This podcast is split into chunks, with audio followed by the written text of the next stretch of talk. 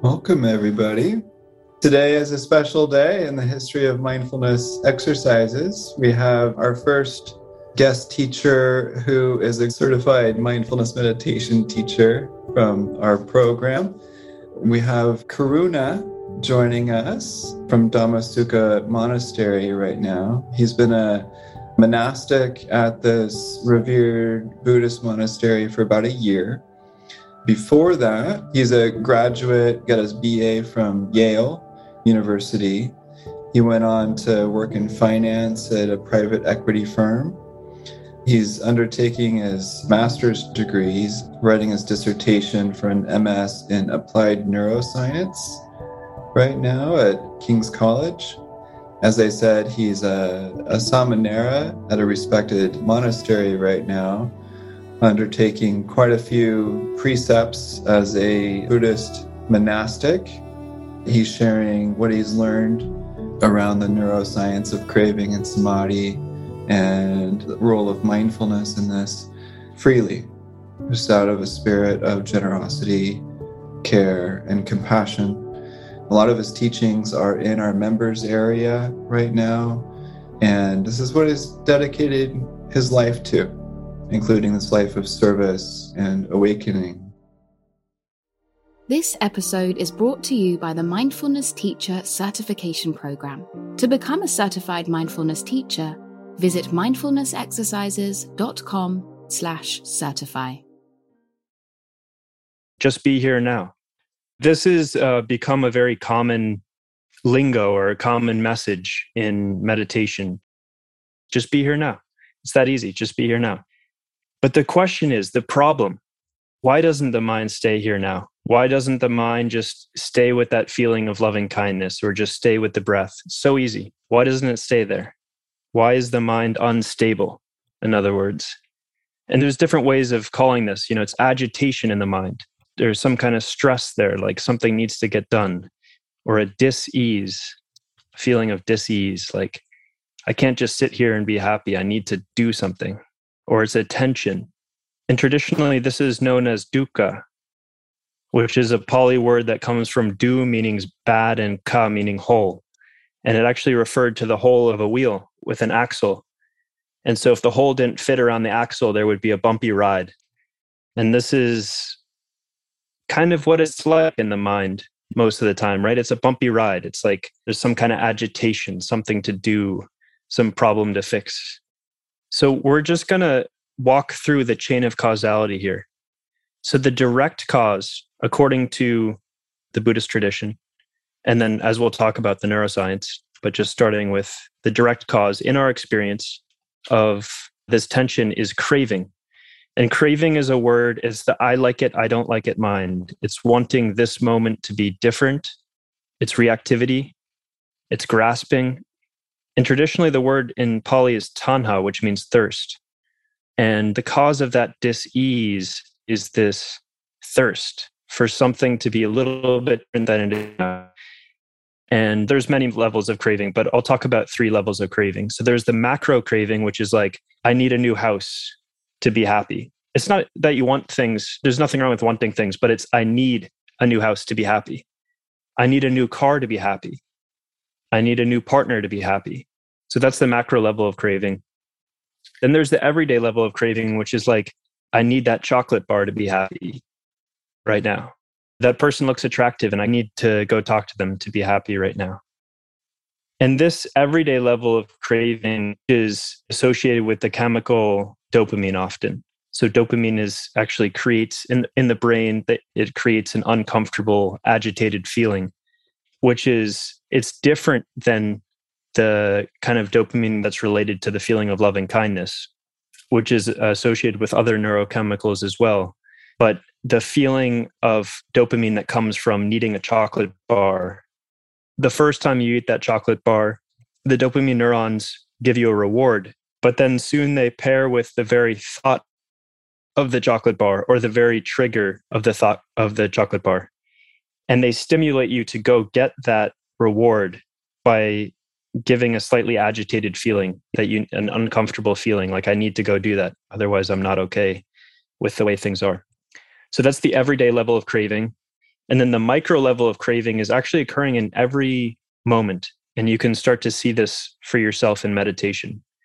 This is the craving that exists on a very small scale, but it's happening rapidly and it's basically occurring all the time, and it creates the sense of self.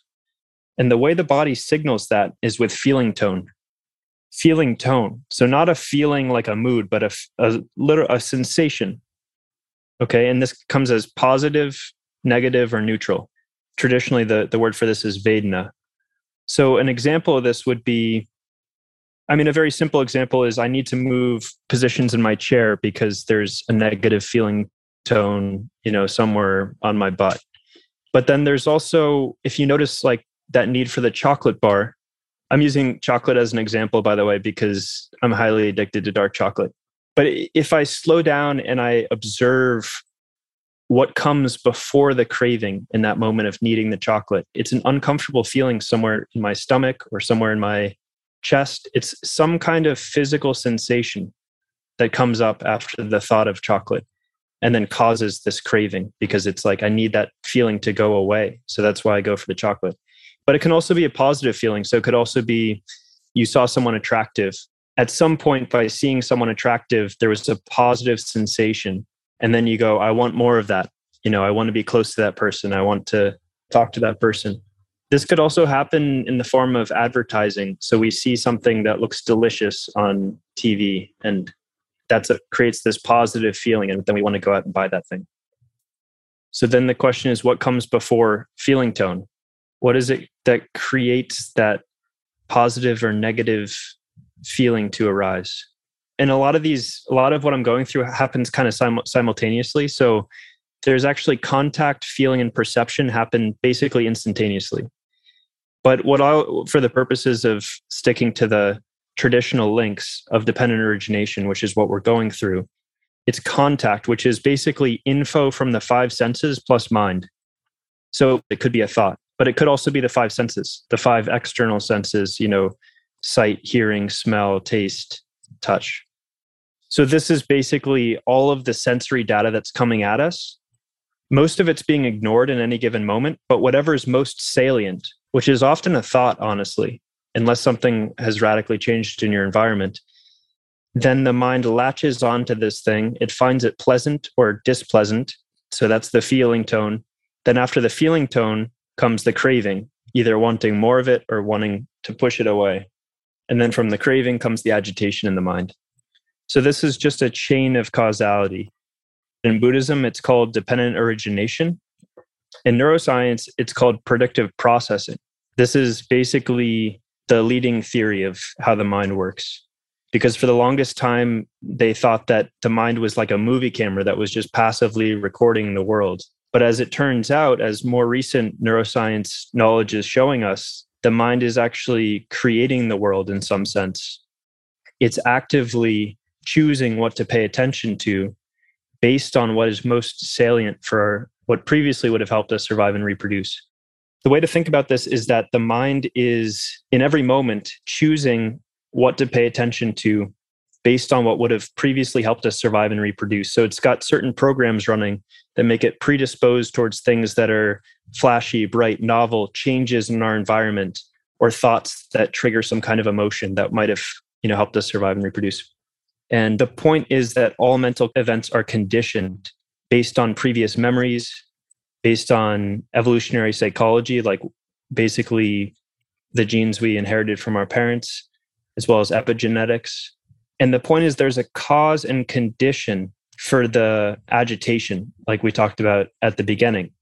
The problem, in other words, can be traced back to these series of causal relationships that are occurring in every moment in the mind to produce the agitation. And so understanding this will help us uh, find the solution. And this was really considered to be the core teaching of the historical Buddha, Siddhartha Gautama, right? He wasn't just some some myth or legend. This was like a historical figure. You could think of him as the first psychologist, really. He was like that curious kid who just keeps asking why.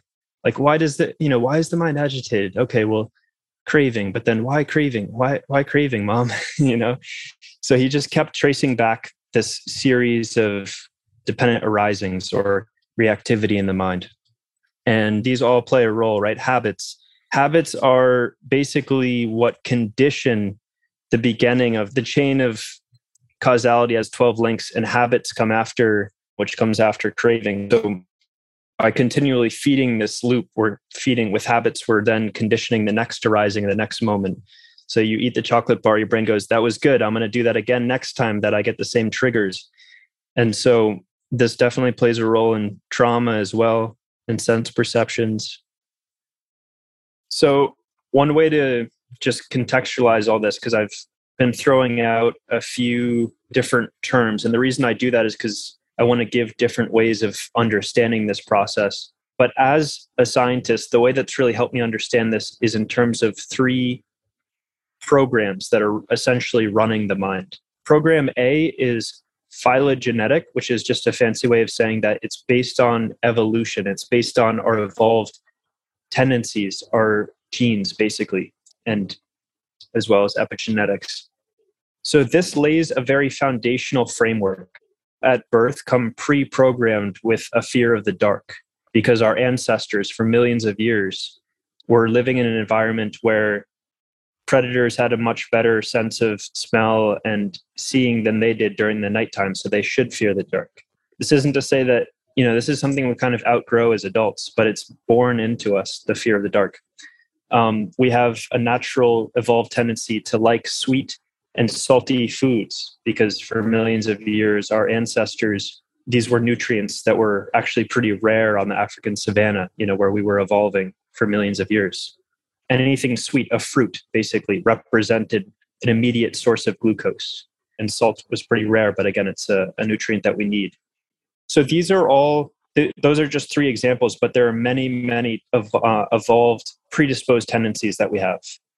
And it's basically just program A, it's like a very general software program. It just says, these are the things that helped your ancestors survive for millions of years. So you should pay attention to them. But program A doesn't know specifically what environment you will be in, which is one of the reasons that our Homo sapiens was actually so successful at surviving, was that we were so adaptable to new environments. So program B is ontogenetic, which is a fancy way of saying that it's our conditioning. It's a whole lifetime of learning new things. So, you know, we come as a baby very, very plastic. Especially in those first five years, the brain is extremely plastic, adaptable, and it actually comes with too many neural connections that we then prune away as we learn what's useful in our environment. And this is basically everything that makes you unique in some sense. I mean, this is, the conditioning is everything you learn from your parents. It's everything that you've ever experienced during your life. Your brain has been learning based on all that experience, what it should specifically pay attention to or how it should specifically crave.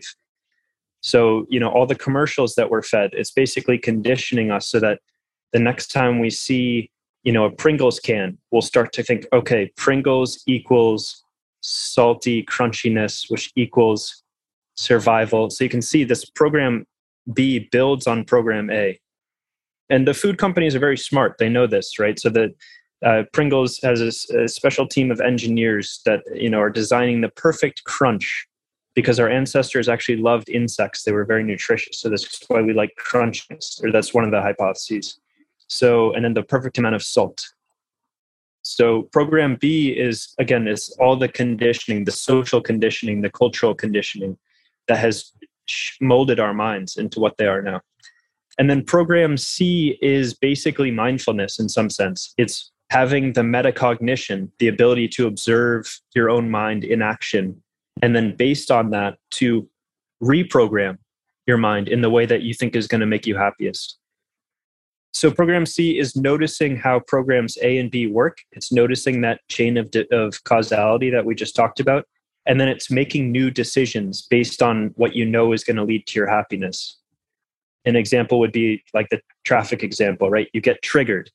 Now, why did you get triggered? You got triggered because you've been honked at before, you know, and you don't like that kind of behavior, that loud noise. It's in the past, it's happened before, so it created anger. That's program B, is the kind of the conditioning part, right? You've you've been honked at before, you know what that means, you don't like it. But then even deeper, program A is getting activated because basically this is some kind of a threat, a threatening move that was made against you. And so, you know, in kind of the our tribal days where our brains were evolving for so long, this was maybe a threat to your status. It was an insult. And so you had to activate these like angry hormones in order to prepare to fight this person and show them that you were a better, you know, member of the tribe or whatever it was. So programs A and B have been activated in traffic. And now you're, you're uncomfortable, you're angry, you want to honk back. But using program C, you notice this pattern playing out and you say, I'm instead of reacting, because I know that's not going to lead to anything good. It's not going to make me feel satisfied. I'm just going to let this process go. I'm going to, I'm going to bring my attention back to my breath or back to my body. And I'm just going to let that process go and not going to feed into the programs A and B, because that is no longer useful, right? That is not leading to my well-being. So this actually does create neuroplastic changes in your brain. Those networks that fired when someone honked at you will not be as active the next time it happens. And eventually it will cause no reaction in you if you continually use program C to make a wise decision using mindfulness. And this is mind training. So there's like two aspects to this. There's the formal practice where we sit down and cultivate this ability for self-directed neuroplasticity, for mindfulness. And then there's the everyday process of bringing this into your daily life, noticing how the mind's attention is moving, noticing what's triggering and agitating it, and letting go of those things. There's a few resources I wanted to mention for further practice. There's dhammasukha dot org. They offer free online retreats. If you want to do one next year, I would sign up really early because they just book full. And they're they're offering those basically at cost. It's really cheap. It's like thirty dollars a day. And there's Sutta Vada Foundation, which has a bunch of resources there, guided meditations and stuff. And then I created a meditation app called FitMind. And there's specifically the Deep Path module, which will teach you to get into the jhanas, and it will teach some of the science behind all this. I highly recommend these online retreats for Dhammasukha if you want to like master this practice. And like I said, those are free. Karuna, thank you so much for sharing all this. It's definitely given me a lot of food for thought and will invigorate my practice more. We do have some of Karuna's practices in our members area under the FitMind section. The app has, I think, double or probably more than that. So I do encourage people to check out the FitMind app. And just to make a plug, I think your podcast is one of the best podcasts out there. Thank you. FitMind Podcast. And you can find it uh, through the website. But the world's top teachers are on there. It's really impressive. And Karuna does a great job of interviewing people. So just want to make a plug for that podcast. Karuna, thank you so much for your time today. Really appreciate your presentation. You're in the thick of a master's degree in applied neuroscience and really appreciate how you're relating your training at Dhammasukha with your applied neuroscience work, with your work with FitMind and your mindfulness training. Really appreciate the generosity that you've shown to our community from within the community. So really appreciate you. Thank you, everybody. Take good care. I'll see you again soon. Become a certified mindfulness teacher with the internationally accredited program at mindfulness exercises dot com slash certify. In this unique self-paced program, you'll learn directly from Sean Fargo and the world's most respected mindfulness and meditation instructors. Save twenty percent now when you use the code PODCAST at mindfulness exercises dot com slash certify.